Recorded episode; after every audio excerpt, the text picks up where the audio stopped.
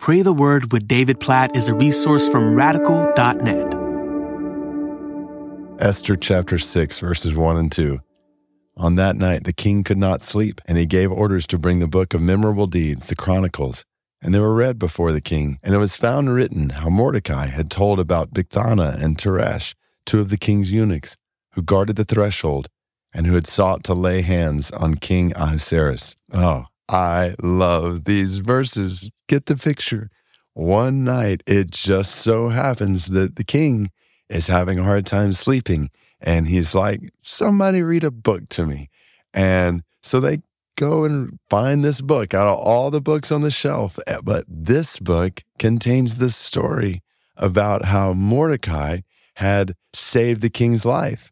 And the story goes on to say in Esther chapter 6 that nobody had ever honored Mordecai for this, which was unusual when it happened.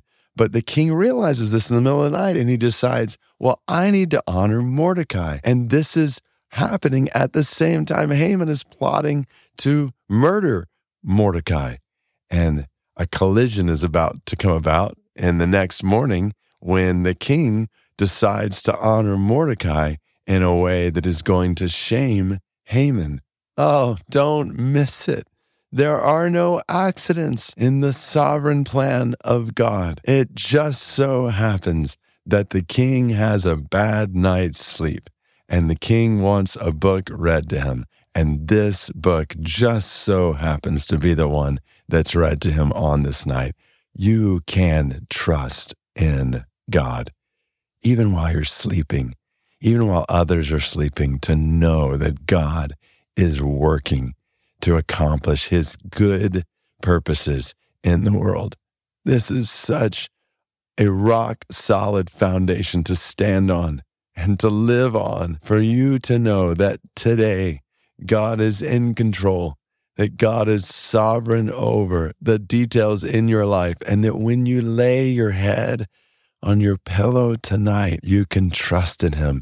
You can trust in how He's working as you sleep and as others sleep. He does not sleep. Isaiah 40 says he does not slumber.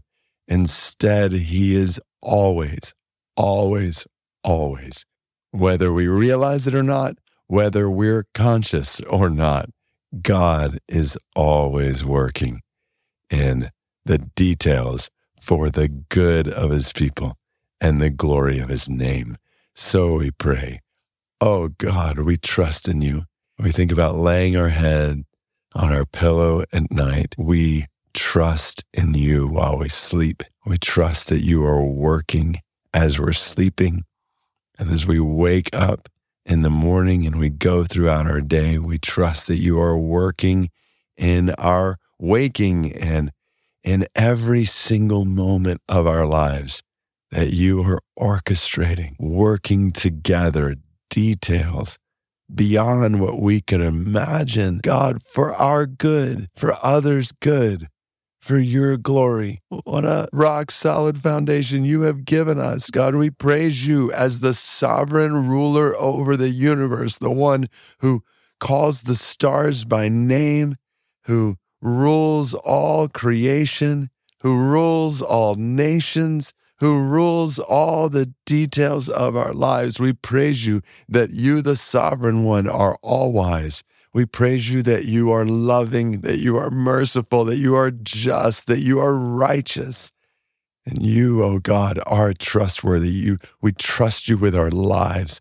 We trust you with the details of our lives. We trust you with the world and all that's going on in it. We stand on you. Help us to live today just total confidence, humble confidence in you to live and to sleep and to get up the next day, trusting in you and surrender to you. Oh God, spend our lives however you want. Work the details of our lives. And even if somebody doesn't recognize this or that, like they didn't recognize Mordecai years before this, we trust that you are working you're working, even when we're waiting, even when we don't understand that you're working. Oh God, we, we pray for people around us who don't have this kind of foundation to stand on. Help us to point people to you, Jesus, the one with all authority in heaven and earth, who has died on the cross and risen from the grave to give us this hope. Help us to share the gospel with somebody today.